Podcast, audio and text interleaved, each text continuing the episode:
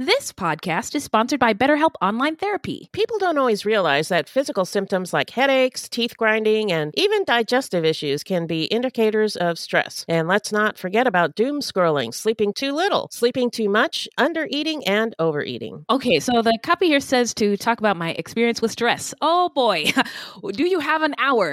Uh, where do I begin? Work, bills, life, family. I could go on for a very yeah podcast a very long time, and I actually do though in therapy, which is so helpful for me, so I can manage, deal, and get through it. Stress shows up in all kinds of ways. And in a world that's telling you to do more, sleep less, and grind all the time, here's your reminder to take care of yourself, do less, and maybe try some therapy. BetterHelp is customized online therapy that offers video, phone, and even live chat sessions with your therapist, so you don't have to see anyone on camera if you don't wanna. It's more affordable than in person therapy. Give it a try and see if online therapy can help lower your stress. This podcast is sponsored by BetterHelp and Fruit Loop Serial Killers of Color. Listeners get 10% off their first month at betterhelp.com slash fruit. That's B E T T E R H E L P dot com slash fruit. All right, guys, it's it's time for me to come clean. It's Okay. it's time for me to tell the truth. Right. It's time for me to spill the beans. Okay. It's time to fess up.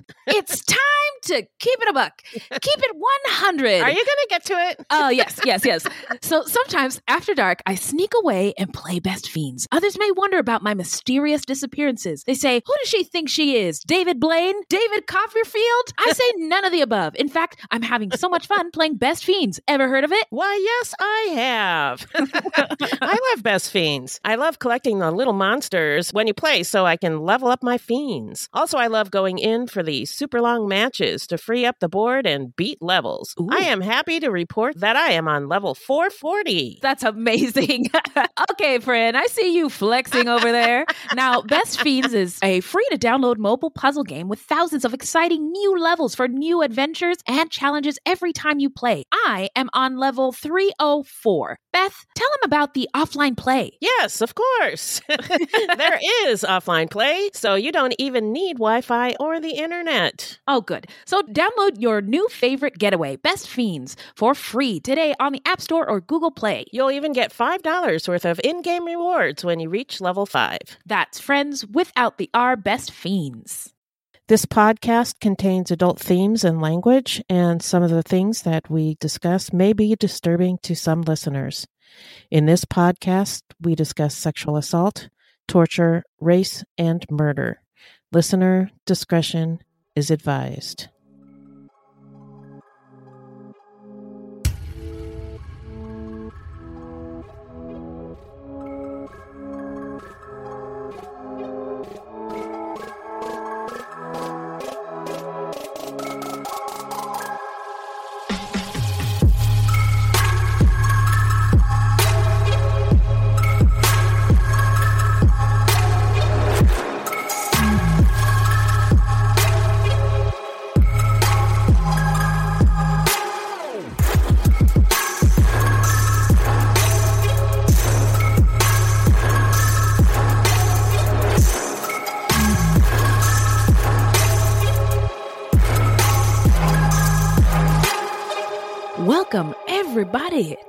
Fruit Loops Season 2, Episode 8, and thank you so much for listening. Fruit Loops is a podcast about true crimes committed by people of color and their victims that we don't hear or know much about. Now, contrary to popular belief, not all serial killers are white dudes. Did did you know that?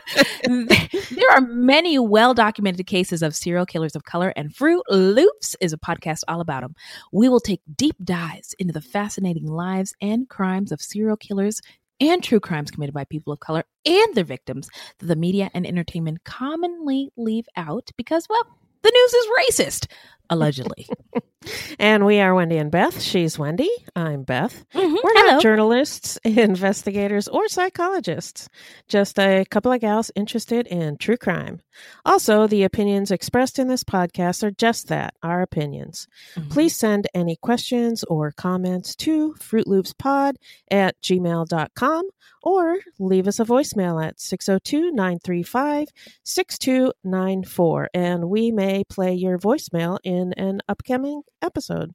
That's right. So get at us. So, who are we talking about today, Beth?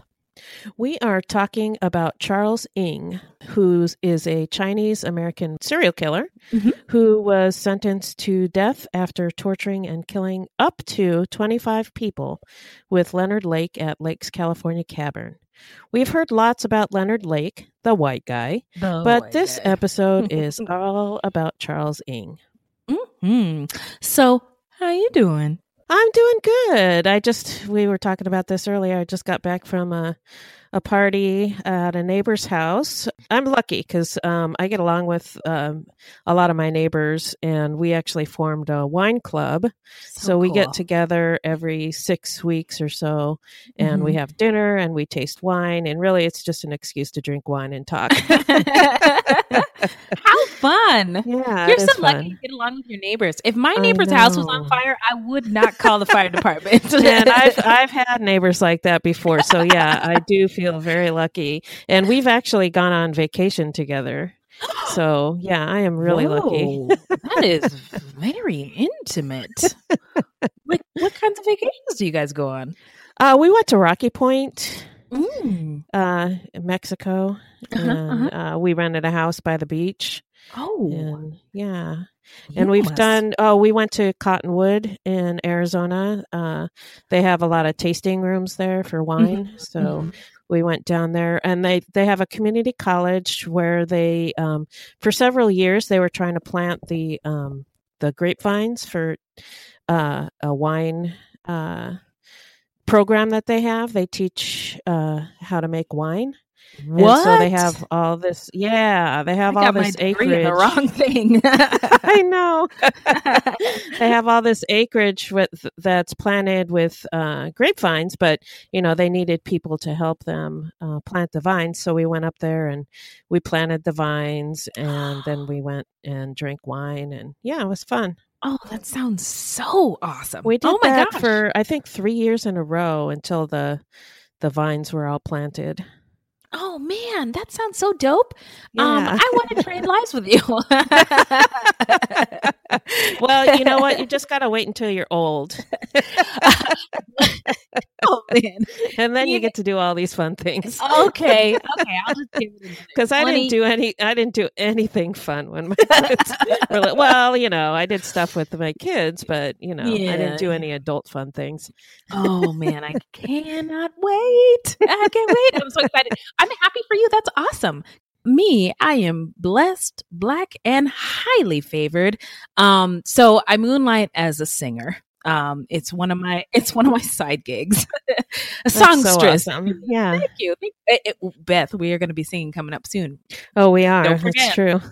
uh, it is the holiday time for Christmas caroling. But uh, I was set to guest perform at uh, this event, but every single person in my family got the stomach flu except for me. Oh my god. So I had to bail on the gig. I was cleaning up vomit in the house, Oh no. in the backyard. Even the dogs were Oh. throwing up. Oh my god, that's horrible. Yes, but I found don't fret not. I found joy in the vomit and the shits listening to Michelle Obama's book Becoming while cleaning up human and animal oh waste. Oh god. The book is great and it it, it really it gave me peace all weekend. So um Oh, I'm good, I'm good. recommending everybody read it, but I am so good. I, I mean, oh my god, I'm hanging on every word.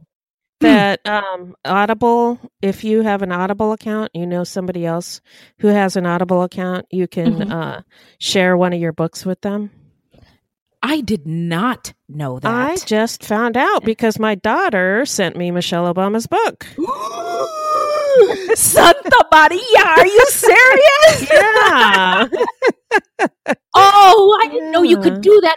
A and B.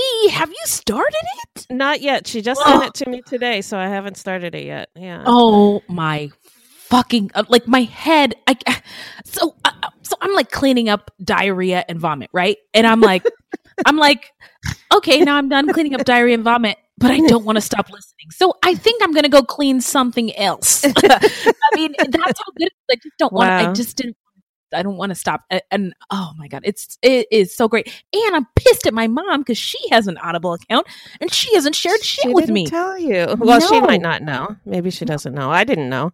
I uh, well, I got the book on um Google uh Google Books. And on Audible, if you don't have a membership, the book is like 25 bucks. Yeah, But on Google um Google Books, um it's like 15. So Oh, okay. it, it was cheaper for me to get it there. So yeah, yeah. So she wouldn't have been able to share it with you anyway if you don't have an Audible account. Oh, You have to have an Audible account. okay. Well, well, I'm trash. So anyway, but I have the book, so maybe I'm not. so let's um get into our mailbag. All right. Where, where's the angels? There they are. Thank you, angels. So what do we All right. So? Kala on Facebook said, First, I love the music. Second, I love that they're doing people of color, which is not talked a lot about in the news. They're super funny and just personable, and I want to be friends with them. Also, also, I just started listening to it like three hours ago, and I'm hooked. hey, girl. That's pretty awesome. That's for you, Kala. Oh, we love you so much. Thank you for listening. Um, this next n- nice message is from Amber on Instagram. Uh, you you ladies are awesome, sassy and smart. Wendy, clever and level-headed. Beth, you make my work days rewarding. Thank you so much. No, thank you. Yeah, thank you. And I'm glad we're able to make your work days easier. so glad, so glad. Yeah. uh so thank you everybody who's rocking with us and and and listening to us i cannot believe it we just surpassed 15,000 Oh, wow. downloads i can't That's awesome. I, it's crazy so anyway uh we're gonna celebrate and take a quick dance break just kidding i mean a quick regular break and get to the story when we come back so, we would like to invite any listeners who have a business to advertise to do it with us. For more information, please email us at fruitloopspod at gmail.com or get ready for your starring role in a thrilling adventure full of hidden clues, immersive scenes, danger, and romance. That's right. It's June's Journey, and you play June Parker, an amateur detective investigating a series of mysteries. Ooh, you'll put your powers of observation to the test, sharpen your sleuthing skills, find objects, and claim rewards. The visuals are fire. It's like a party for your eyeballs as you play this thrilling adventure full of hidden clues, immersive scenes with danger and romance in full force. Whether you're craving a good mystery or just need to get away for a while, June's Journey is the perfect game for you. It really is a sweet escape. I like to play when I need a mental pick me up. There is a detective in all of us. Find your inner detective. Download June's Journey free today on the Apple App Store or Google Play. Or check out our website at fruitloopspod.com. All right. So, uh, Beth, are you ready to tell us about the subject that we are going to be talking about today? We're talking about Charles Chitat Ng, born September 24th, 1960. Uh, he's a serial killer who committed numerous crimes in the United States. He is believed to have raped, tortured, and murdered between 11 and 25 victims with his accomplice Leonard Lake at Lake's Cabin in Calaveras County, California, in the Sierra Nevada foothills, 60 miles from Sacramento.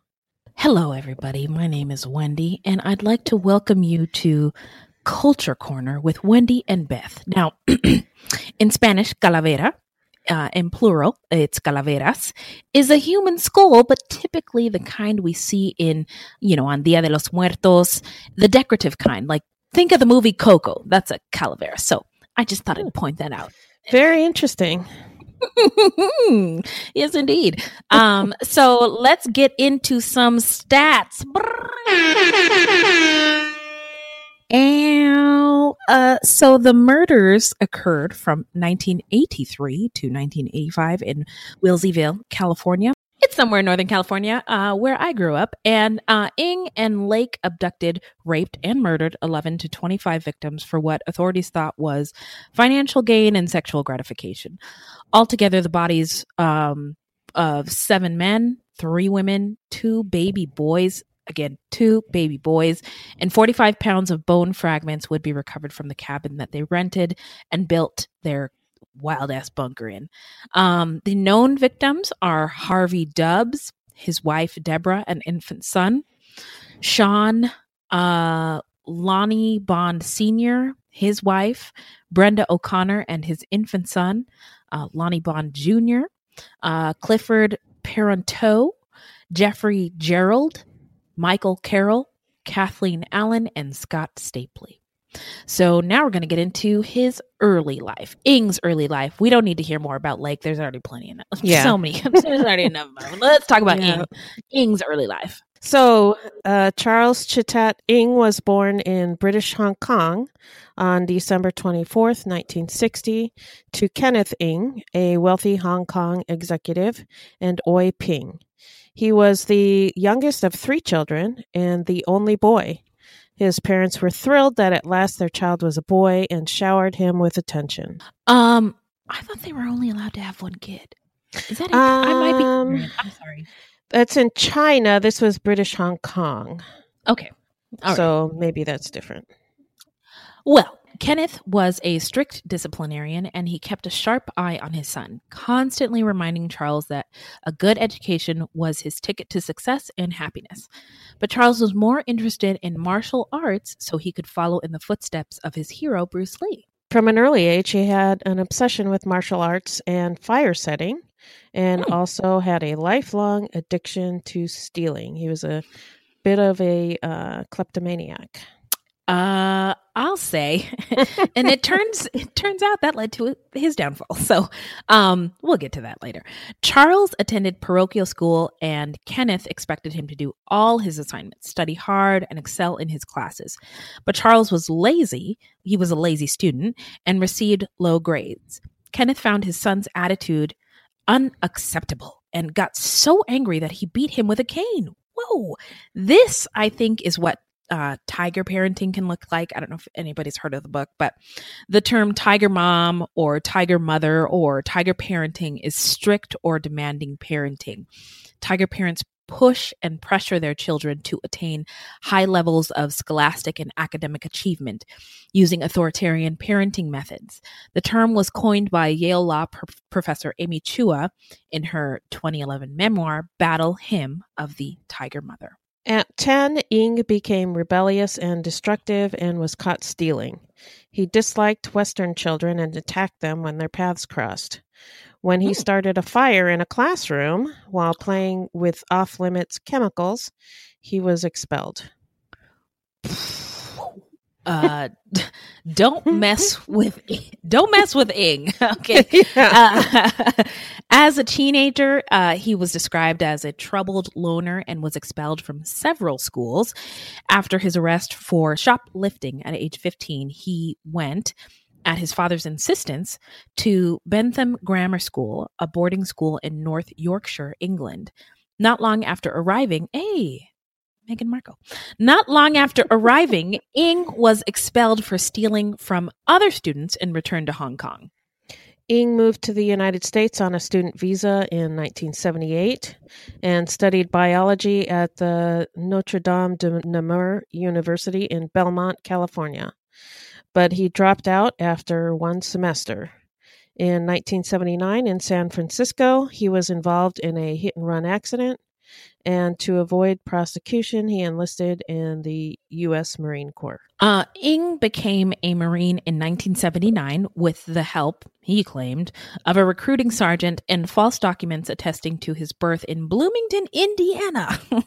Although U.S. citizenship is not needed to join the military. Um, but after less than a year of service, Ng and three others just for funds, stole $11,000 worth of machine guns, grenade launchers, and other weapons. Ng was arrested by military police for the theft of the weapons from MCAS Cowboy. Can Kanohe? Can, I don't want to pronounce it wrong. Kan, Kaneohe Bay in Hawaii. Sorry. That's all right. I don't know how to pronounce it either. So, facing court martial, he escaped from custody in 1980 and made his way back to Northern California, where he reunited with Lake. Uh, in 1982, federal authorities raided the mobile home they shared in Ukiah, seizing a large stash of illegal weapons and explosives. Why you guys need all that stuff? it's the 80s. There's nothing really going on in the 80s. Anyway, I read that uh, Ng should have been deported um, at the point he was apprehended for these you know, crimes. Um, but Ng was released on bond. He jumped bail and drifted around the state using a series of pseudonyms. Ng was eventually returned to the Marines' custody and pleaded guilty to the theft and desertion charges. Under the terms of his plea deal, he was paroled and dishonorably discharged in 1984 after serving 18 months in the military stockade at the United States Disciplinary Barracks in Fort Leavenworth. Once Ng was released, he went to go live with Lake at a cabin in Wilseyville, California, a little known town in the Sierra foothills. Lake was renting the cabin from his ex-wife. What do they call that that that lady? Cricket? Yes. Cookie? Okay. Cricket. From his ex-wife, mm-hmm. Cricket. We're not sure exactly how the two met. Many sources said that the two met corresponding through a survivalist magazine. Another source said they met while they were in the military. Yeah, and I, I wanted to add that there was a lot of uh, information on these two, and a lot of it clashed. Um, like one article would say one thing, and another one would say another. So we we did the best we could to figure out what exactly happened, but there are situations like this where a lot of articles said that they met through a survivalist magazine. Mm-hmm. Another one said something else. Another mm-hmm. one said they met in the military. I saw one that said they met in college. So, um, probably they met through the survival survivalist magazine, something like a, a, Soldier of Fortune or something like that. But uh, we Wait don't really know. You know what these magazines are called? What is just a, a Soldier of Fortune? Just that one. Crazy people read it. I was going to say, are you on the Drudge Report regularly? No, no, no, I don't even know why I know that. um, I think um, you were saying, you know, what was going on in the 80s that they wanted all these weapons. Well, there was a lot of people, it was the Cold War, and a lot of people thought that there was going to be a nuclear war.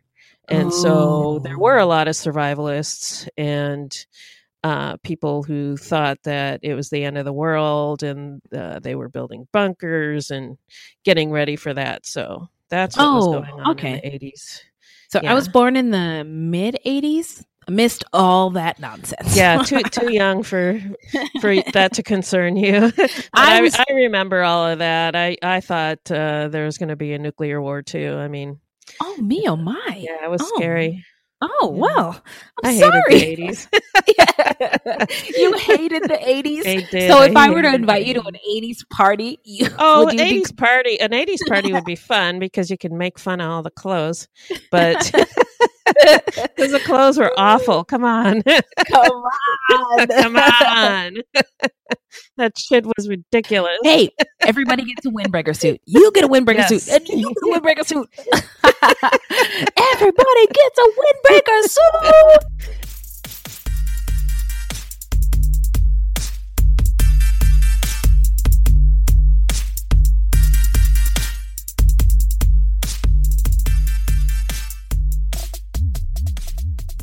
So um, let's get into the timeline, sort of. Um, this was a difficult one to get exact dates, so forgive us. We're doing our best. Yeah, we did the best together we could. The story. Yeah. So take it away, Beth. So by the time Ng arrived to uh, Lake's cabin, Lake had already had his bunker built and had killed two people. Mm. Yeah, he killed uh, Charles Gunnar, who was his best man at his second wedding. All right, and... I'm out of here. This is crazy. That's crazy. That's crazy. Goodbye. And- Bye. I think she's gone. Oh my god. Holy shit, okay, really. This is crazy. I have a story to finish, but this is crazy. yeah, he was his best man and he vanished in 1982. Mm. And then in April of 1983, Lake murdered his own brother. All right, now I'm now I'm really out of here. This goodbye. goodbye. Bye. I'm dead. This is crazy. Okay. Okay, yeah, he murdered his own brother, Donald Lake, who was 32. And Leonard Lake's ex wife, uh, Claralyn Balazs, uh, also known as Cricket, said her former husband saw his younger brother as a leech.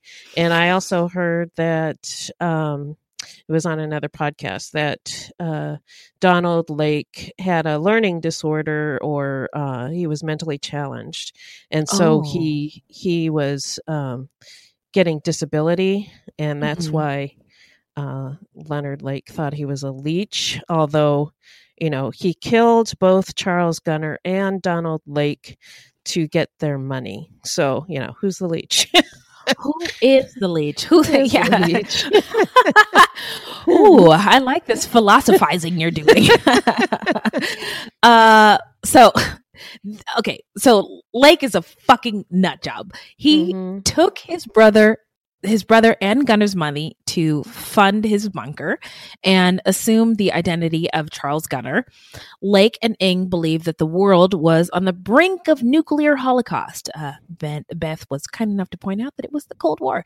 Lake believed that in the aftermath of the annihilation of the human race, he would be charged with the task of repopulating the world with the aid of their sex slaves. He referred to his plan as Operation Miranda. And I don't know if anybody has seen any pictures of this Mr. Lake dude, but he's the last person I am interested in procreating with. yeah, he's pretty gross. yeah, I'm a sucker for white guys, but not, Not this this one. white guy. In his diary, he wrote 1983 was the year of Miranda, started and abandoned in Humboldt County and restarted here. M is a serious underground construction meant to 1. Provide a physical setting for my sexual fantasies. 2. Provide physical security for myself and my possessions. And 3. Provide limited protection from nuclear fallout. And Miranda is the name of a character in the novel The Collector by John Fowles. And that's about a man who abducts a woman named Miranda and keeps her imprisoned in his basement. Just curious, Beth. Don't mean to put you on the spot, but I know you read a lot of true crimey stuff. Uh-huh. Um, have you read this book or heard of it? Uh, I I had heard of it, but I haven't read it. I did Okay. read about it, and um, the the character, uh, the collector, he he Mhm. actually collects butterflies, and he's Okay. like uh, socially awkward, and he has a thing for a coworker named Miranda, Mhm, and he comes into some money and buys a house, mhm. and he decides he's going to kidnap Miranda and keep her like one of his butterflies. Oh. And it's not it's not actually um, he he does he kidnaps her and keeps her in the basement, it, but it's not actually a sexual thing.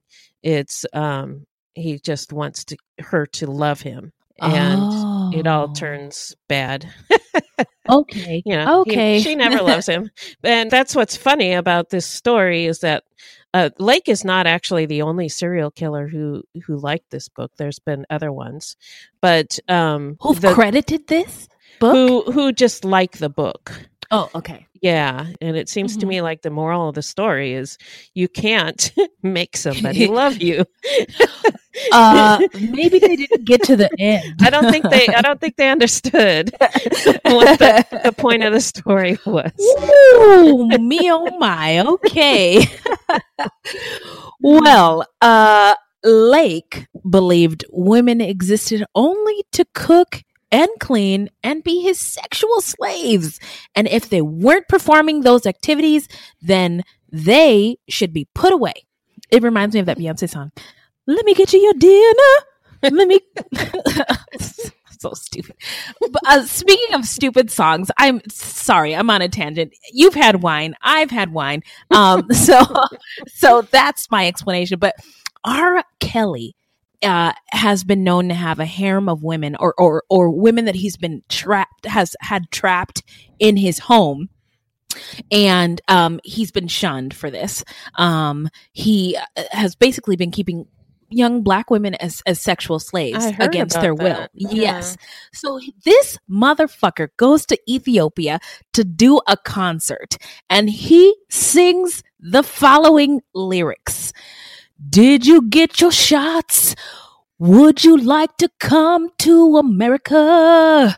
Oh Did you God. get your passport? Did you get your shots?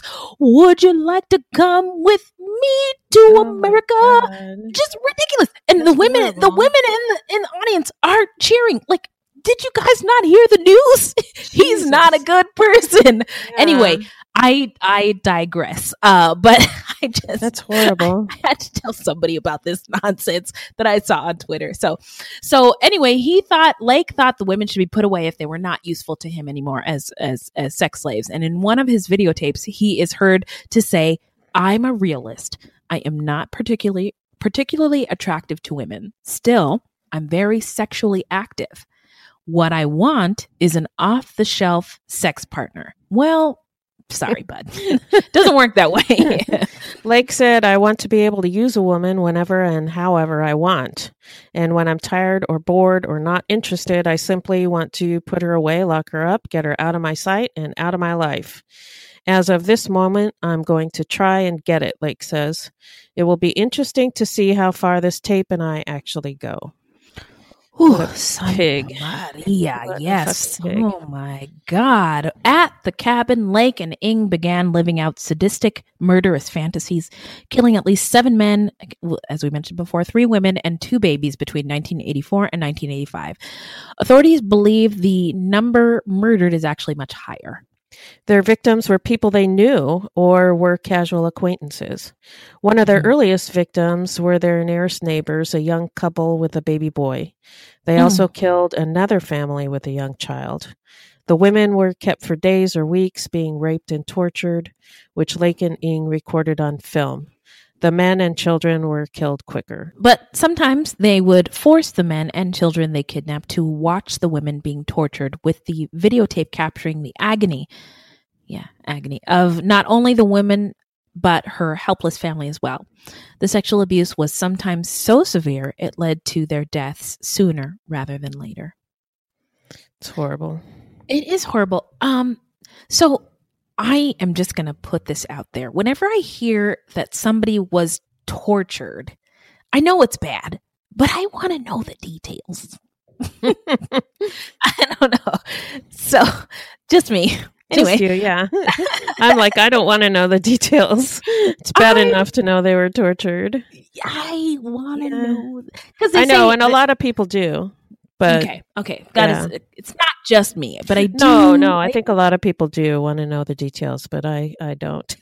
like, what does that mean? I mean, were they just slicing them with paper, giving them paper cuts, yeah. or playing terrible music? What does it mean? That's all. That's all. I don't know. Yeah. Um, so again, we're gonna um, get into more about the victims, the, the known and the probable ones. And as we've mentioned, we tried to get as much information about the victims as we possibly could. But as always, there is more info about the killers than the than the victims. So anybody listening, if you guys know more details about these victims um, that we're about to mention, or maybe maybe we missed something.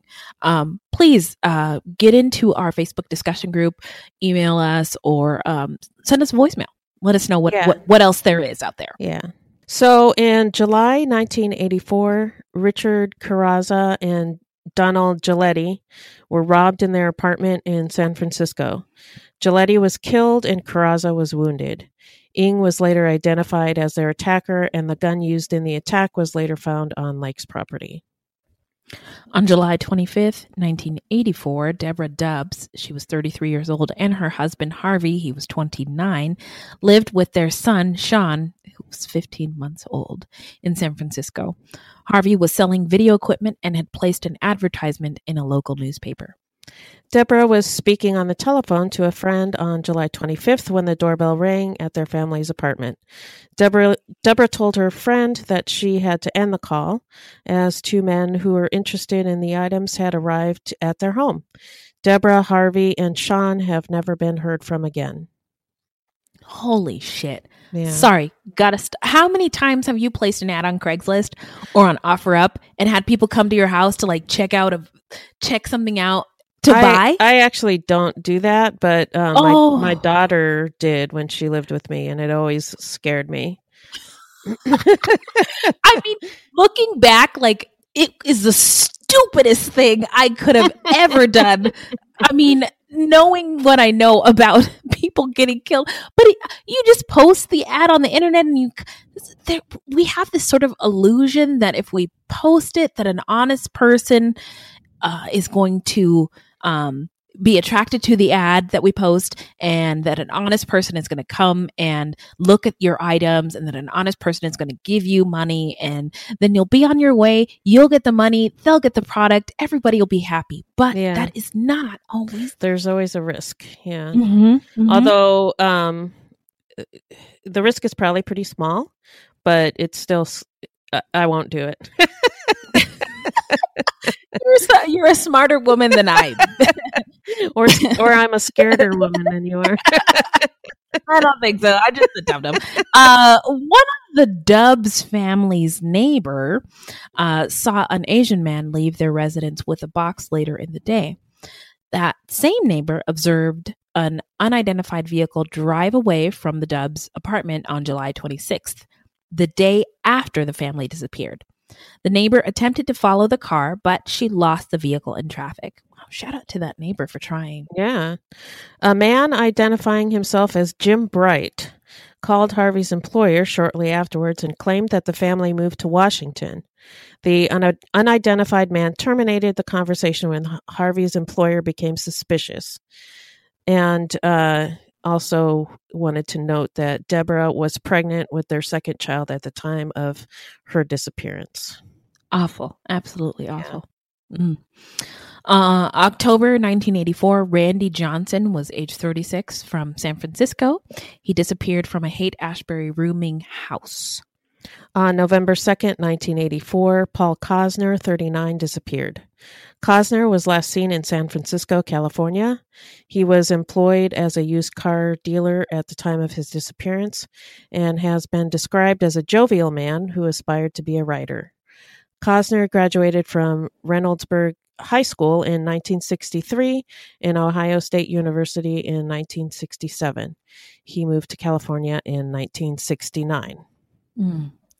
Cosner had advertised the vehicle for sale in the newspaper and told his fiance he'd found a potential buyer, buyer um, whom he described as weird, quote unquote. Uh, he said he was leaving his apartment at 7:30 p.m. to meet the buyer and would return at 8 p.m. to watch a television show with her. So sweet. He has never been heard from again, and his 1980 Honda Prelude disappeared with him. Police initially believed Cosner left of his own accord and refused to investigate his disappearance. But his sister, whom he was close to, never believed that he left on his own. He had just dissolved a partnership in a used car dealership and expected to receive $35,000 in the deal. He also owned real estate in the area. Not sure about the date on this one, so forgive us. But at some point, Kathleen Allen, she was 18 years old, a San Francisco area supermarket clerk, and her boyfriend, Michael Carroll, he was 23, disappeared. Michael was a suspected drug dealer who at one time was a cellmate of Ng's at uh, Leavenworth. Investigators believe that Kathleen was lured to the cabin when Lake told her that Michael had been shot. She was at work and told her employer that she had to leave. Kathy was one of the two women who appeared on video. In one video, Ng, naked, is seen getting a massage from a nearly nude Allen. Lake and Ng mentally and physically tortured her and eventually raped and killed her. Clifford Raymond Parenteau was 23 years old. He was employed at uh, Dennis Moving Company, where Ng also worked previously. Um, it has been said that he often argued with Ng. And on January 20th, 1985, Cliff Parenteau disappeared. He was last seen with Ng after winning $400 in a Super Bowl pool. Several of his personal belongings were later discovered in an apartment owned by Ng, as well as the Wilseyville cabin. Cliff's brother said that he was a kind person who tried to keep his far flung family of 11 siblings together by gift giving and regular phone calls. He was a nice guy, he said, choking back tears. He liked anybody and everybody. Jeffrey Dean Gerald, 25, was last seen in San Francisco, California on February 24th, 1985. He worked by day with Ng as a mover and spent evenings playing drums for the band Crash and Burn. He vanished after saying he was going to help Ng move. April or May of 1985, Brenda O'Connor, she was 19 years old. Her common law husband, Lonnie Bond, 27 years old, and their son, Lonnie Bond Jr., was just one years old. And their roommate, Robin Scott Stapley, was 26, disappeared. Lonnie Bond had complained to his friends that Lake had made sexual advances to Brenda.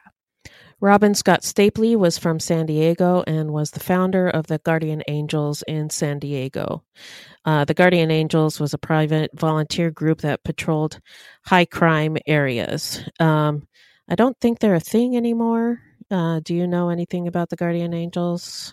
I don't, but it sounds very racist to me. I'm sorry. it, it, wasn't.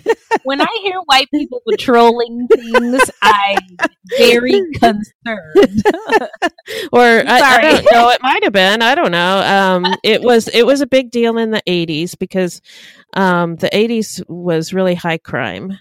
There was a lot of crime in the 80s, and mm-hmm. um, they didn't feel like there was enough police patrolling uh, in high crime areas. So they they had like they wore berets. Oh boy! They walked around the neighborhood, but there was I think I'm pretty sure I can't swear on it, but I'm pretty sure that there was a lot of black people who were guardian angels as well. Really? Oh yeah. well. Okay. Well, then it's okay. well, then it's okay. But if it's if it's just if white it's guys, just yeah. White, white guys, camo patrolling things. We no, need to come inside sure. the house, turn all the lights off, and make sure that they don't know we are here.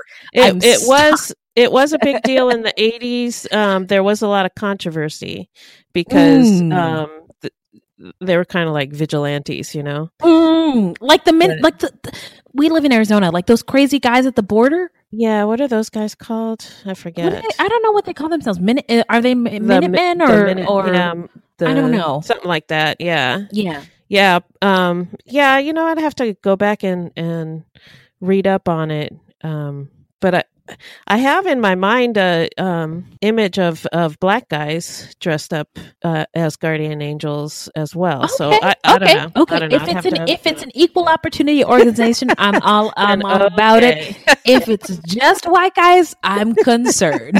I'm just saying. Uh, so yeah, I don't think it's a thing anymore, but it was okay. it was pretty big in the 80s. Okay, and uh, Lake had Stapley's identification on him when he was arrested and he was later uh, identified through fingerprints. Uh, Stapley was. Stapley was. Okay. Brenda O'Connor was taped by Lake and Ng, begging for knowledge of her baby's welfare while they taunted her and threatened her and the life of her baby if she failed to cooperate with their sexual demands. Ng is seen cutting away O'Connor's shirt and bra as she pleads for her husband and baby. It's believed that at the time the video was made, Lonnie Bond and Lonnie Jr. had already been killed. I'm going to say something. Um, this could be a hot take. All of their victims were white people. Um, and I don't think any black I don't think a black person would be like, "Sure, I'll go with you to your uh, your house, your crazy ass cabin in the woods." Sure, sure, white and Asian guy. I'm going.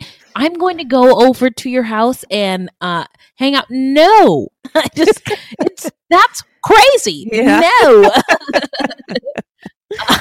so, um, at uh, trial, Brenda's mother said uh, that I loved her very much and she loved me. It's been very hard.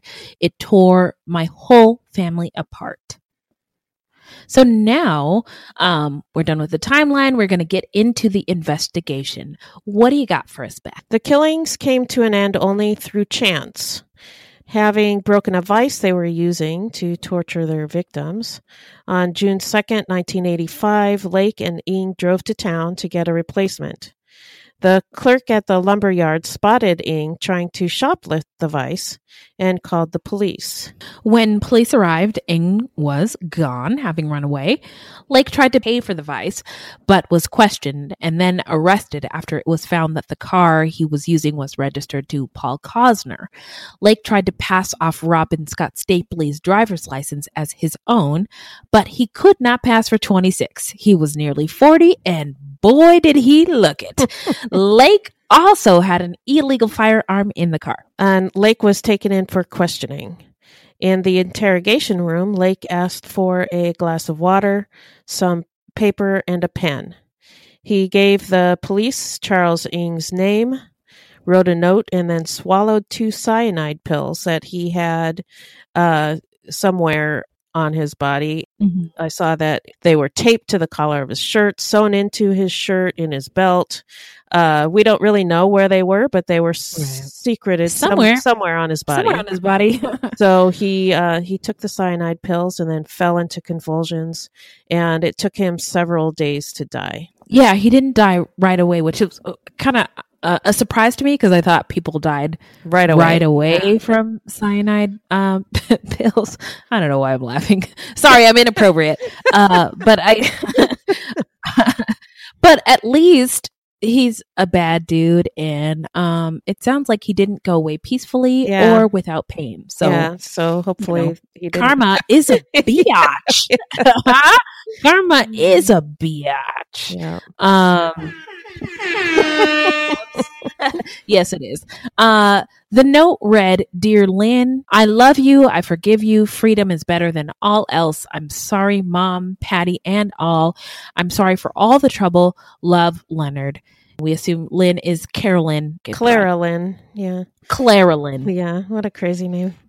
uh, you know, so people make fun of black people for their names, but this is a white lady name we can all fairly make fun of. Clara Yes. Lynn. Yeah. Ng had disappeared, but investigators learned from Leonard Lake's ex wife, as we were talking about, Claralyn Balazs, or Cricket, that mm-hmm. Ng contacted her shortly after running from the lumberyard. She met up with him and agreed to drive him to his apartment for clothing and to pick up a paycheck. She said he was carrying a gun, ammunition, two fake IDs in the name of Mike Komodo, and then she left him off at the San Francisco airport, but did not know where he was going. What the fuck are you doing, Yeah. Claralyn? what is what? What's wrong with you? Okay, what is wrong? with you? Uh, I. Oh man, some someday somebody will need to get into the the the mentality of this Claralyn Yeah. individual. 'Cause Yeah. she she um sort of went along with this and she She knew what was going on. knew Yeah. what was going on and she oh, just she's trash anyway in Ng's absence the police began to investigate lake's cabin. The cabin itself was comprised of two bedrooms a kitchen and a bathroom. Red stains which appeared to be blood were found on the ceiling. There were also two small caliber bullet holes in both the living room wall and the kitchen floor. Most disturbing of all if you weren't disturbed already, was a four poster bed in the bedroom that had electric cords tied to each post. A 250 watt floodlight was fastened to the wall. That's fucked up. Yep. The blood-stained mattresses and women's lingerie, together with video duplicating equipment, all suggested that something sinister had taken place in this r- remote environment. Elsewhere in the area was an incinerator with fireproof walls and a mysterious looking bunker. The cinder block bunker had a room hidden behind some shelves. The room, only six and a half by three and a half feet, with a bucket and toilet paper inside, thank you, was allegedly used by Ng and Lake to keep some of their victims captive. The room also had a two way mirror so someone from outside could observe the occupant without being seen. Yay. So they, they uh, refer to this room as a secret room and it was hidden behind some shelves, but it's got this two way mirror in it. How secret can it be? right.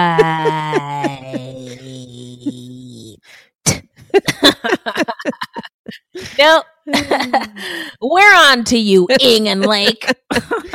Investigators also found charred body parts, corpses, bone chips, children's teeth, bloodstained tools, caches of weapons, personal effects from the victims, and videotapes of Lake and Ng raping and killing in their bunker. The bodies of Robin Scott Stapley and Lonnie Bond were discovered July 9th, about a half mile from Lake's cabin. The corpses uncovered by sheriff's deputies during a search of an 80 square mile area around the home were found stuffed into sleeping bags and bound together with tape. Merry Christmas. They had been buried three to six months. Jesus fucking Christ. Yeah. 45 pounds of burned and shattered bone fragments were found on the property. 45 pounds. Mm. Because of the amount of bone fragments found, investigators believe that the total victim count may be as high as 25. Jesus, Santa Maria, oy Dios mío. They also found Lake's 250 page diary, which detailed acts of torture, rape, and murder he and Ng performed in what he referred to as Operation Miranda, quote unquote, a, fantasy, a fantasy that centered on the end of the world and Lake's desire for sexual slaves. His survivalist doomsday plan would be enacted immediately after the World War III radioactive dust settled. immediately. Here we go. All right, let's do this. Sit on my dick now. It's time to procreate. he was building a system of underground bunkers around the cabin in Wilseyville in the Sierra Nevada foothills, where mindless female slaves would cater to his every need. uh, we will not be doing that. Seems seems like a solid plan. Seems like a solid plan, but have you seen Mr. Lake's hairline? It's going to be a little hard for me to get get in the mood and ready to procreate. I'm sorry, I can't not I cannot do it. uh, so Ng was described in the media as a martial arts expert. I'm not sure if he, well, okay, I I wrote that I I wasn't 100% sure that he was really a martial arts expert or if the news was being racist. But I know that he was a martial arts enthusiast. Yes, but I Um, don't think he was an expert. I don't think he was an expert, but I I I had a think he hard time like Martial arts. he liked yeah. And you know what? You know what? Uh black people really love Bruce Lee. yeah. Um, black black people really love kung fu. It's the idea that this non-white person works really hard, kicks ass, and gets the girl. yeah. And normally, um, black men don't don't see themselves in film or media in that way, and so um, Bruce Lee's the next best thing. so. So a lot of a lot of black dudes are really into kung fu, and that's that's why. But um, I digress. Uh, so I don't know if he was really a kung fu expert. Anyway, the new the racist news said he was. Um, he was an explosive specialist, and he was very good at stealing stuff. A professional burglar. Um, and I think the news also said he was a five foot six chameleon adept at disguises and looking far younger than his twenty four years. What do you think of how he looked? Because I saw several photos of him, and um, I think he looked 24. he looked like a young a young point Poindexter. I mean, like a young hipster. Like, yeah. I, I he could- wasn't he I wasn't would- scary looking. Yeah. No, very, very non-threatening. So, Yeah. um, anywho, uh, we digress. Now we're going to get into Ng's arrest.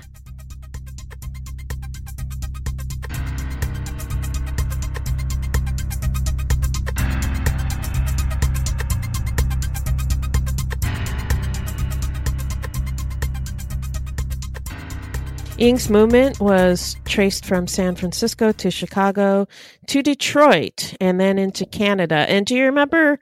Uh, I can't remember which story it was, but we were talking about how close Detroit was to Canada. Oh yeah, and it's the only place in the United States where you have to go. You can go south Yeah. to get to get into Yeah. Canada. crazy. Yeah. So I was listening to a podcast and they said that he he uh, crossed into Canada there. Yeah. Okay. Yeah, okay. because at, at the time it was pretty easy to get into Mm. Canada that way. back in the day before Yeah. the towers fell, it was easier to do lots of things. The investigation uncovered enough evidence to charge Ng with 12 counts of murder. Ng managed to avoid authorities for over a month, but was finally apprehended in Calgary, Canada. We'll find out he's very good at delays. Yeah. Um, it was Ng's habit of shoplifting that proved his undoing. Leaving a Calgary, Alberta shop, Ing was challenged by security guards over grocery items in his bag. He drew a gun. Not a good idea, bruh. And in the ensuing struggle, one of the officers was shot in the hand. Canadian police charged him with robbery, attempted robbery, possession of a firearm, and attempted murder. More importantly, U.S. authorities now knew where he was. gotcha, bitch. Ng was in a Canadian jail, charged with robbery, attempted robbery, possession of a firearm, and attempted murder. However, because Canada had abolished the death penalty, extradition of Ng to the U.S. was refused. U.S. authorities were permitted to interview What? Ng in Canada, at which time Ng blamed Lake for most of the killings at the bunker, but admitted to being involved in the disposal of the bodies. My spidey sense says you're full of shit, Ng. His trial for the robbery and assault charges in Canada resulted in a sentence of four and a half years, which he spent learning about U.S. laws. Okay, here we go. Then, after a protracted extradition, extradition complicated by Ng's lies over his nationality, he was finally brought back to face trial in California in 1991. Ng tried everything to delay the trial. He tried and he, You sure did. he succeeded.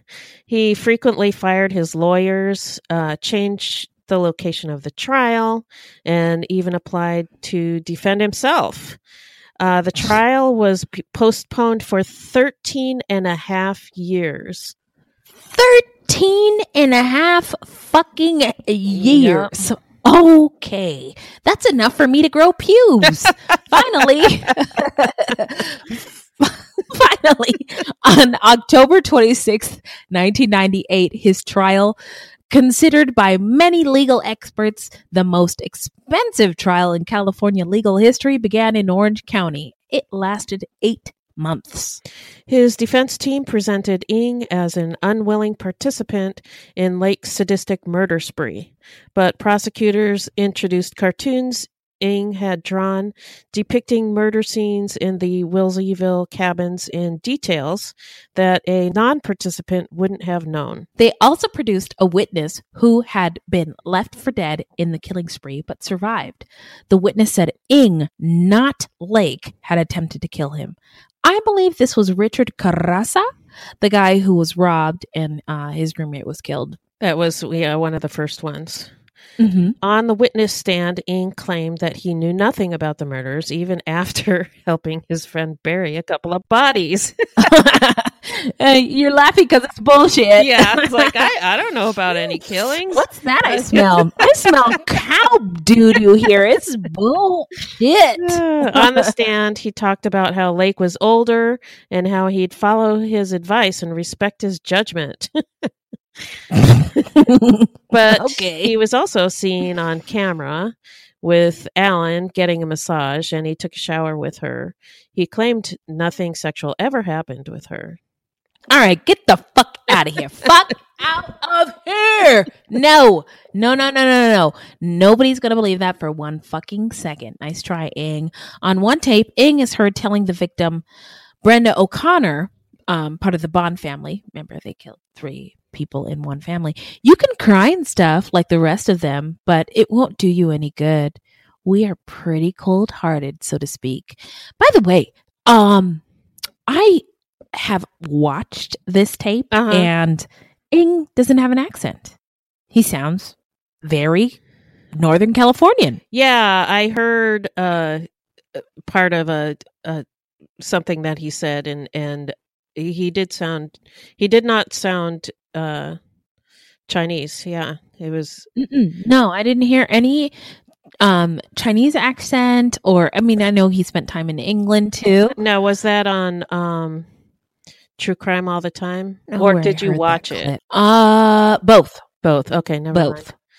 Because the Yeah. one on True Crime all the time, I was like, is that really him? He didn't have Mhm. an accent. And the way that he talked, he sounded like um, a really bad actor. Oh, interesting. Like it just did not It did- sound real. I okay, I got you, I got you there. Yes, he sounded like somebody who was acting, but it sounded like he was a willing participant. It didn't sound like he, and so I wonder when he was luring people in, um, how convincing he was because he didn't sound like a.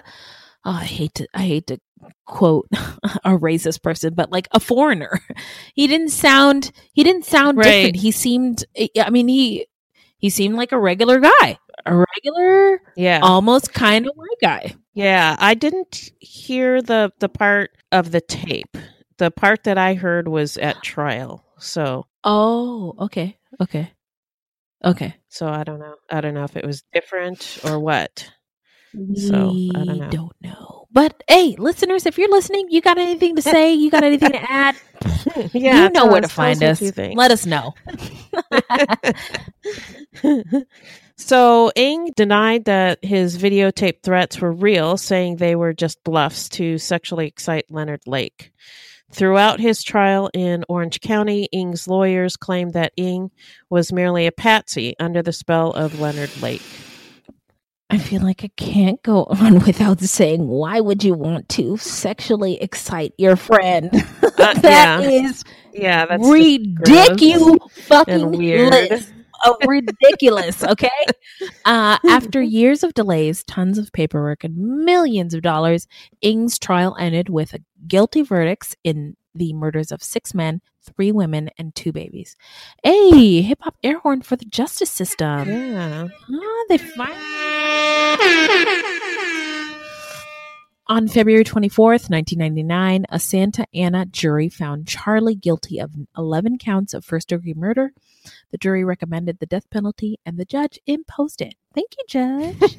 so, uh, where are they now? Uh, is currently at San Quentin Prison in California. He's 57 years old. He's gotten quite fat. Um, no execution date has been set as he is appealing his conviction. He is, however, on um, California's Department of Corrections condemned inmate list. And uh, we've shouted Ear Hustle out before on the show. It's uh, actually it's a podcast done by prisoners in San Quentin, but I have not heard one peep from Charles Ng. So what are you guys waiting for? Uh, anyway, Uh, they're probably he, they can't get to him because he's on death row. Is my guess. Okay, well, Because I don't, I don't think people on death row are in like general Oh, population. they can get interviews. I think. Oh, can don't they? I don't know. Get, get us an interview with with this. Yeah, get us an interview with this crazy ass guy. Come on, ear hustle. if you're listening, uh, I know, I know that uh, E is getting released from prison, so he won't be able to be part of the show anymore. But come on, guys, Nigel, come on, are you listening? Come on. Anyway, So Claralyn Balazs, also known as Cricket, and she was Leonard Lake's ex-wife. I read that she seemed to know about the kidnappings and murders, but she was never charged with her involvement in them. Uh, and she received full immunity in exchange for her testimony against Charles the Ng. fuck out of here. Are you serious? Although she never testified, uh, Hmm. they called her to the stand um, to testify. They uh, asked her her name, and then they said, uh, "We that's all we want." So she did not have to testify. Isn't that crazy? That is crazy. I, I do have to say it must be very nice to be a uh what's it like to be a white lady in America, Beth? Do you sleep good? I, I don't know. I don't know, but this cunt got out scot free, and that is Yeah, that's terrible. unbelievable. I mean, oh man, I I, was just w- watching um a Netflix series where oh, uh, a black mom um used her parents' address to get her kids into a good private school. And people do that all the time. Yes, she went to jail for five years That's for fraud. Total bullshit. Unfucking Yeah. believable. That's disgusting. But the uh, here's why I think the justice system is so trash because it's not just for everybody. Yeah. It's only fair for some people and, and and there's these rules and systems and these connections that the judges have with the attorneys and it's just there's so much work to be done. And anyway, uh I can't believe that she got off scot free. Yeah, she got off scot free, and as far as I can tell, she's still alive.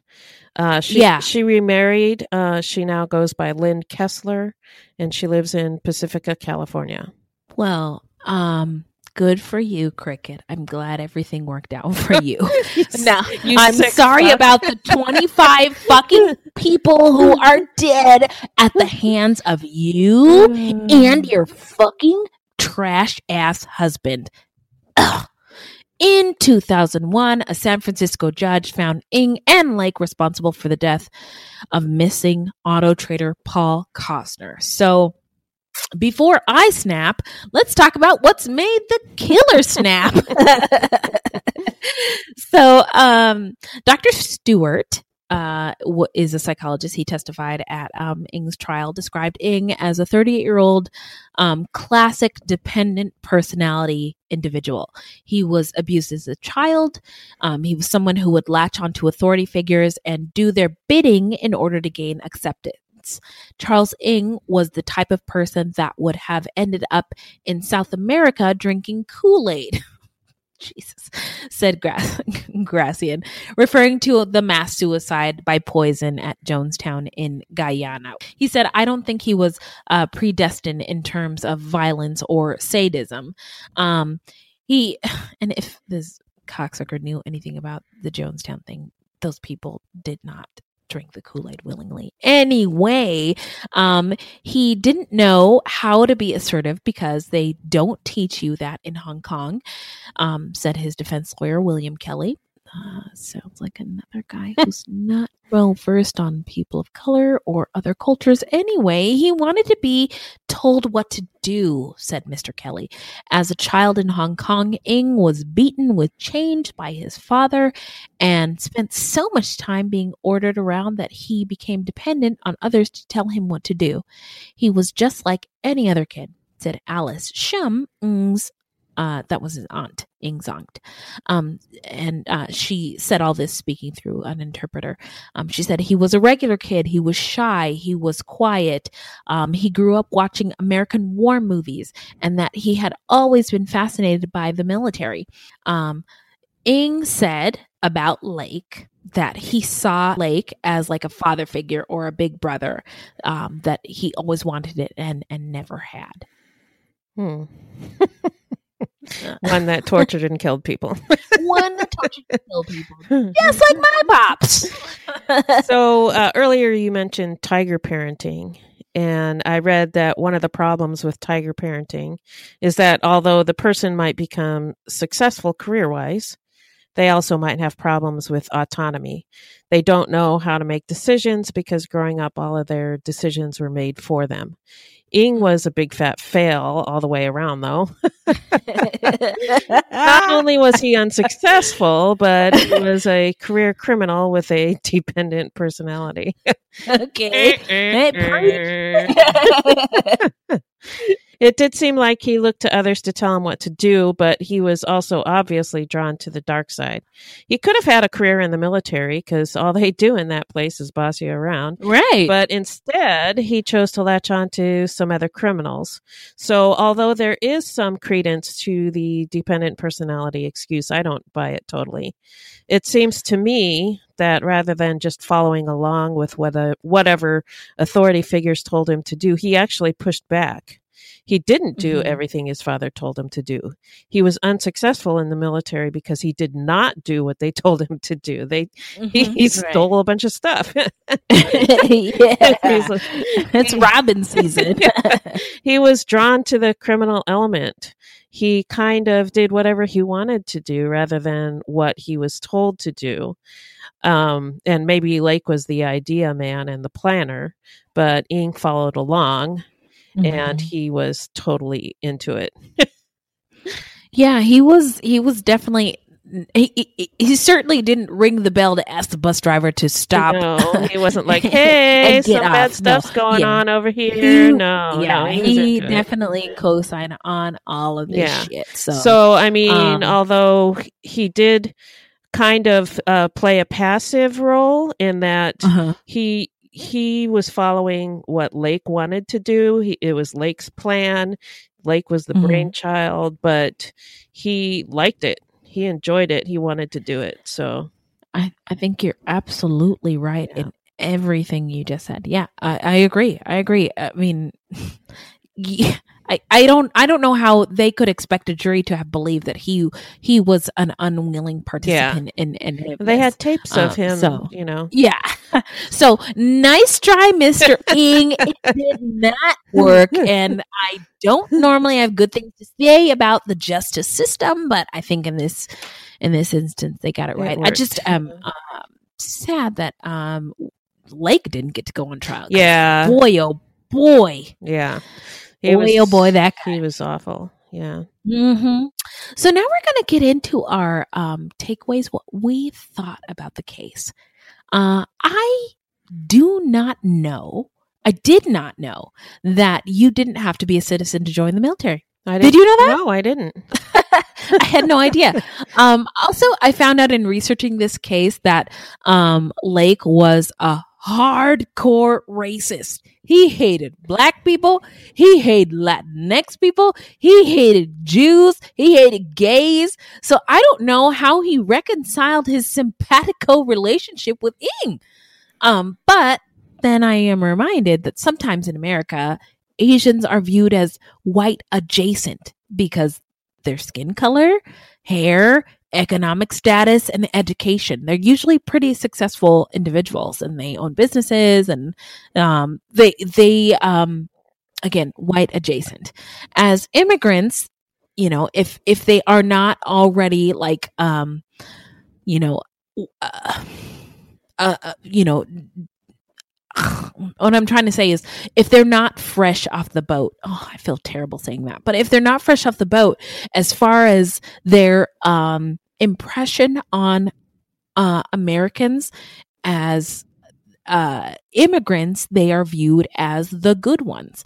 So maybe at least when Ng first encountered Lake, he tolerated him because he was white adjacent or one of the good ones. Also, Ng was um, uh, his dad was super duper strict. And speaking as a child of an immigrant and who knows, uh, grew up with lots of immigrants, I don't think it's unusual to harshly punish your children with extreme measures, including the use of tools and apparatus. Love you, mom. Especially um, what I've learned about um, you know tiger parenting referring to strict chinese parents but uh, that's that's not just chinese parents that's any immigrant parent will tell you you better get a fucking good education you better get a's or i will kill you. Um, um and so you know me as as a as a millennial or whatever you know you might ask your or tell convey to your parents like hey you know that that was hurtful. And if you were to convey to an immigrant parent that something hurt you their response would be to you but did you die? Were you hungry and if the answer is no then they will tell you to have a big glass of shut the hell up and sit down. and but I also think after reading about this in character that maybe maybe somebody should ask, "Did you kill anyone?" Because it's a it's a fair question. anyway, that's all I got. I also, um, going back to the tiger parenting again, I learned that the tiger parenting style was developed basically out of fear of economic hardship. Um, and that makes a lot of sense to me that um, it's a lot more understandable than using abuse to push children to become overachievers. You know, mm-hmm. uh, when you look mm-hmm. at it like that, it's like, oh, how awful. But when you think mm-hmm. about it like, uh, oh, they're, they just, they're terrified that their kids will not survive. Will not make yeah. it. Yeah. So that makes mm-hmm. a lot of mm-hmm. sense. Mm-hmm. Um, and also, I, I just wanted to say that I knew we would eventually have to cover this case because it's one of the more famous cases, although most of the stories center on Lake. So I knew we were going to have to cover Ng, but I didn't really mm-hmm. want to do it because I knew that I would hate it. it covers two of my most hated elements in a true crime story babies dying and torture. Oh, Beth, Beth, I'm sorry. These guys were sick fucks. oh yeah. uh, and uh, I don't know about you, but whenever I hear stories like this about a couple of guys who get together to kill and rape and I always wonder how how did the initial conversation get going? Well, like, is there a Facebook group? Yeah. how, how do you how do you find somebody to to get together and kill and torture people. I, know, I don't know. Fucks find each other. like, is, hey, I oh like oh torture. Do you like torture? I love torture. Let's go kidnap some women. Like, how the fuck does that even start? Like, I don't even know. I don't even know. And when you put it when you put it so plainly in those words, it sounds crazy. Yeah, it, well, it is crazy. no, I don't know. I don't know. I don't know. Oh, man, but if you're listening and you know, please tell us because we are baffled.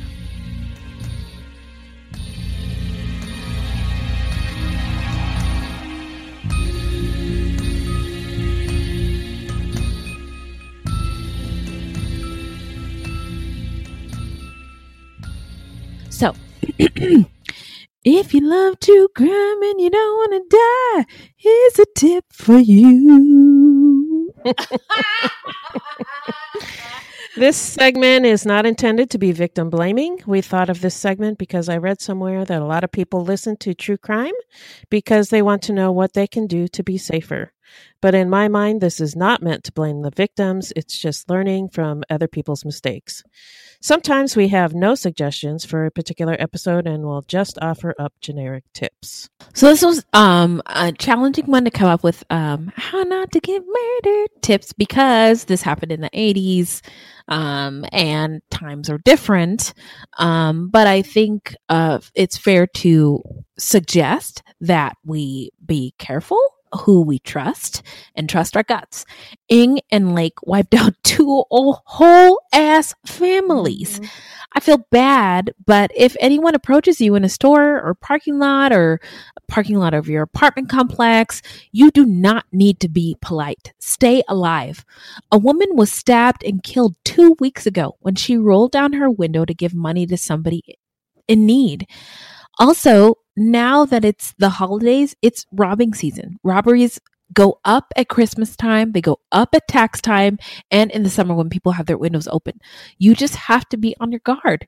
If you want to help people who have less than you, donate to a charity or organization that has direct, safe access um, and contact with these individuals. Don't put yourself or your family in harm's way by rolling down your window at the freeway or opening your door to somebody in need. I know that it's it could be I I always want to just give them something, but the people who need help and want help have access to and know where to get it safely in their communities. So give to those organizations to keep you and those you want to help safe. That's all. Yeah, and I don't I don't remember if I mentioned this before or not, but uh, when I was in college, I took a women's studies class. And mm-hmm. one day the professor told us to close our eyes and think of a homeless person, what they looked mm-hmm. like, what they were doing. And then she asked us what we saw and everyone saw a man, a man standing on the corner panhandling or something similar, but a man. And mm-hmm. then the mm-hmm. professor said, Would you be surprised to know that most homeless people are women and children? Uh, we don't see them mm-hmm. because they're seeking help, they're in shelters. Mm-hmm. So, yeah, mm-hmm. I second donating to charities or organizations if you want to help. People who seek help through these means actually do want help. They are uh, trying to get help often the people that you see panhandling are drug addicts or alcoholics. I can't say 100% of them are, but a lot of them are. Mm-hmm. Also, mm-hmm. I wanted to mention that a lot of the victims in these crimes were known to Lake and Ng, neighbors or coworkers, things like that. So, as mm-hmm. always, trust your gut. Don't be afraid to be rude to people if they give you a hinky feeling. If something just mm-hmm. doesn't feel right or, or you think a guy is creepy, uh, we're taught in our society, women especially, to always be polite. Yes. yes. Uh, but if something seems off, it's okay to be rude. Beth says it's okay. So just remember that. Yes, Beth says be rude and be alive. Worst case scenario, somebody gets offended. Big deal. yeah. Yeah. And then you get to live. Yeah. So be rude, stay alive amen, amen, amen, amen. I cannot stress that enough. Thank you so much, Beth. That's a good. That's a really good one. Sure, that's a really good one. um, so um, now we're going to get into the part of our show where we talk about serial killer and crime news. So, what do you have in your news bag, Beth? Well, on November 9th, a man punched and stabbed 57 year old Anne Marie Washington, a black mother of two, when she oh. got off the subway in Brooklyn. She was on her hmm. way home from work and had just stepped off the subway at the Church Avenue stop in Brooklyn when she was mm-hmm. attacked. The suspect is described as being a white man in his 30s. The man punched her in the mouth and then stabbed her in the chest while calling her a black bitch. Oh my God. No. Are you serious? Yes. Oh. Washington is black and a native of Trinidad. The attacker fled. Washington didn't even realize that she'd been stabbed until she got home. And even then, she thought she had been scratched in the chest. But Washington was hospitalized after having surgery for a collapsed lung due to the stabbing two days after the incident. Jesus fucking Christ. This woman is hardcore, man. She's a tough oh. lady. So, yeah. Yeah. Um, but wow. yeah, crazy. And police didn't initially call the attack a hate crime. Are they blind or dumb? that led to outrage from neighborhood advocates who held a news conference. If this was a white resident, a new gentrifier to this neighborhood, there would be swarms of cops here, said Imani Henry of Equality for Flatbush. Mm-hmm. But when it's a black person who is attacked by a white racist, there isn't anything. Afterward, the NYPD said its hate crimes task force would look into it. Police okay. said they didn't have all the details at the time the crime was reported. Advocates said witnesses shot video and there should be surveillance video of the suspect, but police haven't released it. Hate crimes in the U.S. increased 17% in 2017, according to a recent FBI report. Guess why? Uh, I'm going to tell you why. okay, okay, because I already have my spidey sense tells me why. Most hate crime victims are black. The NAACP has connected the rise in hate crimes with what they call President Trump's xenophobic rhetoric and racist Woo! policies. Yes. Thank you. Name it, claim it. Name it, claim it. There it is. Washington's assault uh, by the white man comes after another high profile incident in the Flatbush area in October when a white woman falsely accused a 13 year old boy of sexual assault in a corner store. Gentrification can add to, to these anxieties, and there's been an increase in 311 and 911 calls, informally known as living wall black incidents made in gentrifying neighborhoods to report so-called suspicious activity by black people while they're, you know, getting coffee and mm-hmm. selling mm-hmm. water, doing regular regular ass things. Yeah. Community members have been posting copies of the suspect sketch at the Church Avenue train station where the incident occurred and other nearby stations. They've been patrolling the area and walking women to the nearby bus stops or to their homes after the they exit the station. Equality for Flatbush, a local advocacy group addressing issues such as excessive policing and gentrification, is also helping to spread the word. Beth, Thank you so much for sharing this story and all of the details surrounding it. Sure. Um, I really appreciate it. And um, uh, I'm recalling a question that we had from a listener in the past who was like, how can I be a better white person? And uh, I, I gave like a bunch of resources, but just be more like Beth. That's it. Just be more. Everybody, hashtag be like Beth. uh, because this, you you clearly see that this is crazy. It is crazy. It's nuts. It, it it is it is crazy, and it's it's really frustrating to me um, because again, all this wild stuff happens just to people of color. Yeah.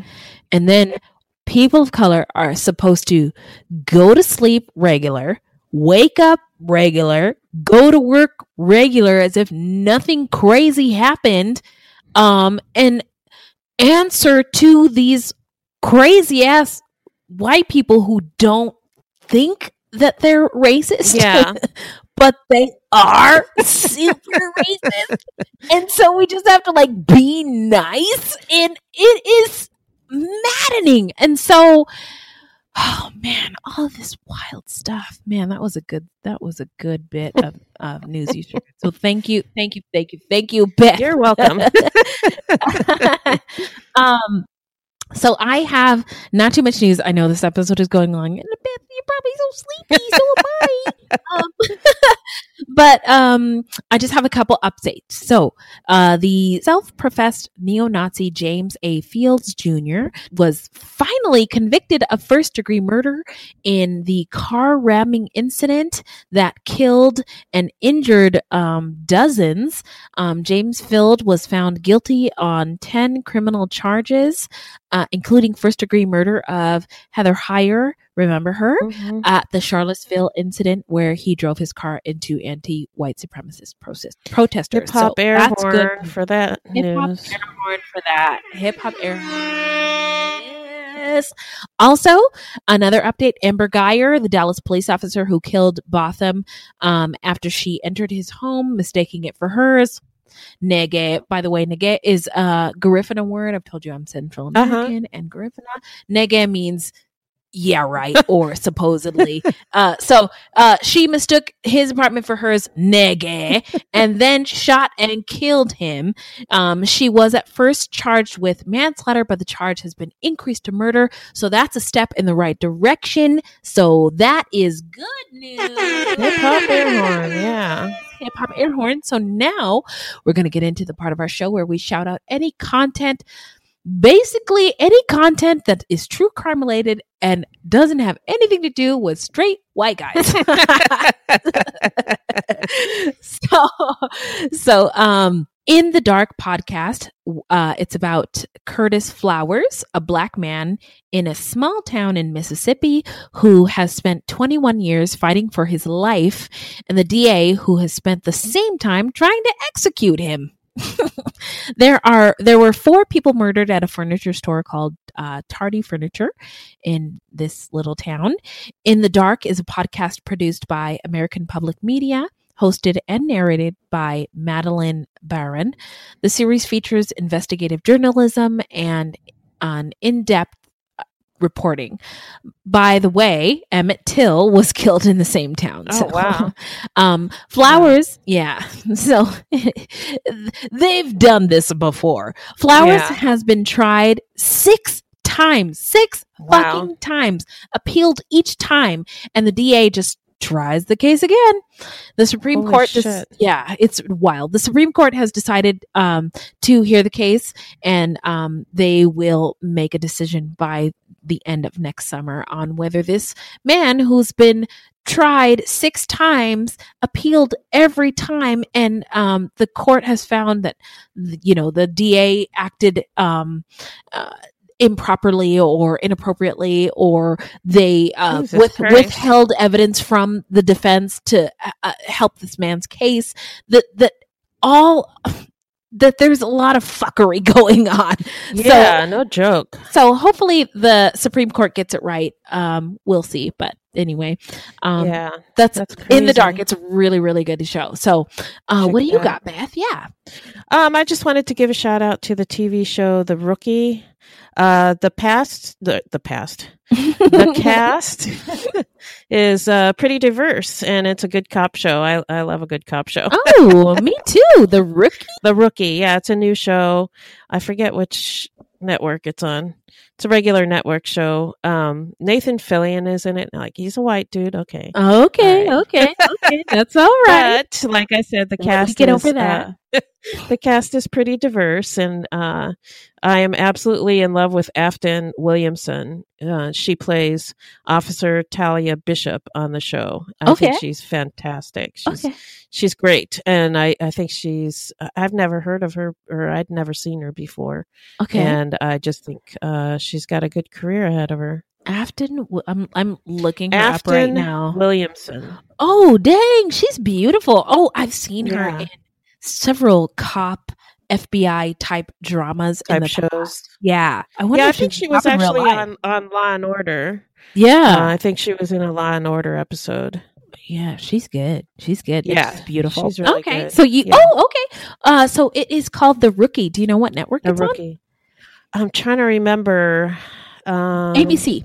ABC. ABC. Okay. ABC. There you go. ABC. It's on Tuesdays. They're not a sponsor. they don't even know anything no, about. no, they don't know anything about us. I just uh, love a good cop show. That's, that's all. Ooh, we all do. Ooh, so you far know, it's pretty good. And and Nathan Fillion, he's he's just funny. I like him. Oh yeah, I he's mean, the goofy he's a- white he's guy. a white dude, but Yeah. yeah, he's a Yeah, goofy white he's dude. funny. Yeah, He's funny. he was he was on one of my favorite shows, Firefly, because I'm a nerd. Mm, not familiar. it was it was only one season, and um, was it on TV? Like the TV? yeah, it was on it was on uh, Fox. Hmm.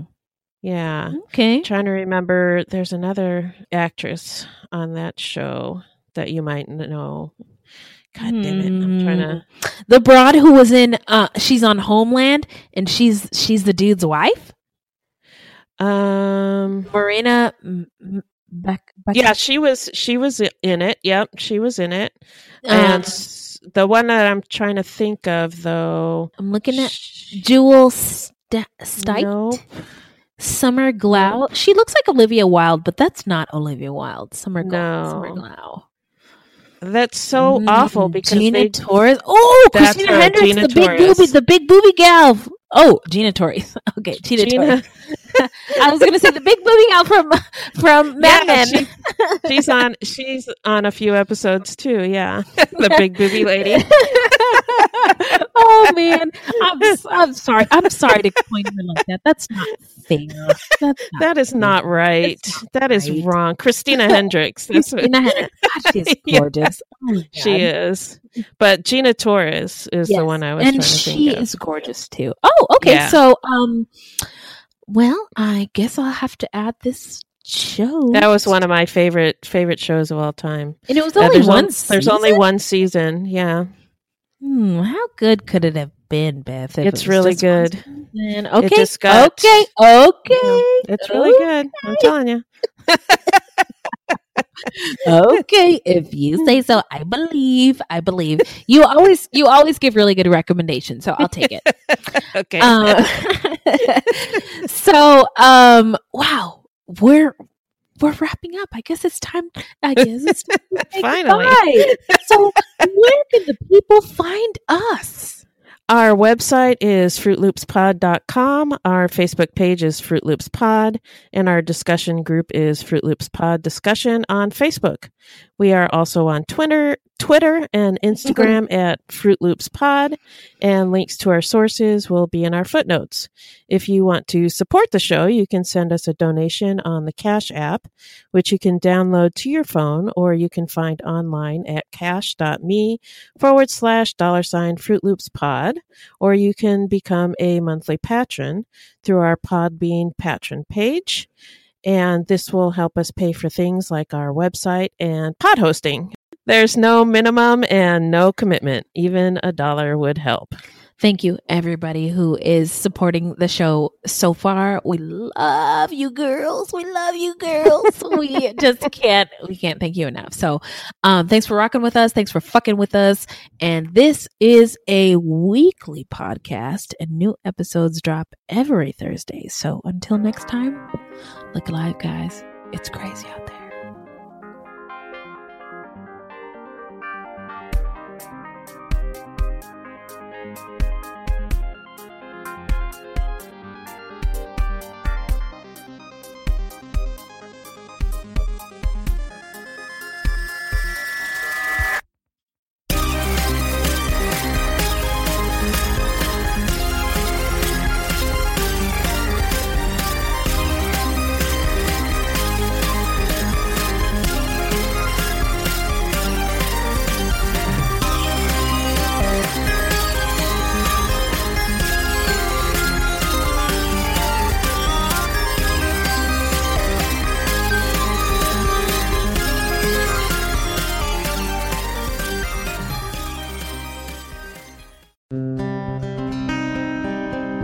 Detective came and knocked on the door, and I said, Is it Renee? And he just gave me that solemn look. It was the worst day ever. The Proof podcast is back with a new case and a new season. 23 years ago, 18 year old Renee Ramos went missing. Her body was later found in an empty Home Depot building on the edge of town. I don't think that they arrested the right people. If it's about time somebody's trying to do something. She had a black eye about two weeks before she was murdered. They are involved. They definitely had her body and her backpack. You know people are going to judge you, right? Of course, they're judging me now. They've been judging me damn near my whole life. You can listen now to season two of Proof wherever you get your podcasts and follow along with us as we reinvestigate the murder at the warehouse. I have to ask Did you kill Renee? Hi, I'm Matt Harris. Seton Tucker and I host the podcast Impact of Influence, which for two years covered in depth Alec Murdaugh, who was eventually convicted in 2023 of murdering his wife Maggie and son Paul. That story continues to evolve, and we will cover that. Plus, we will tell you stories of other true crime events that have happened in the South. Please join us on Impact of Influence and give us a follow on the Impact of Influence Facebook page.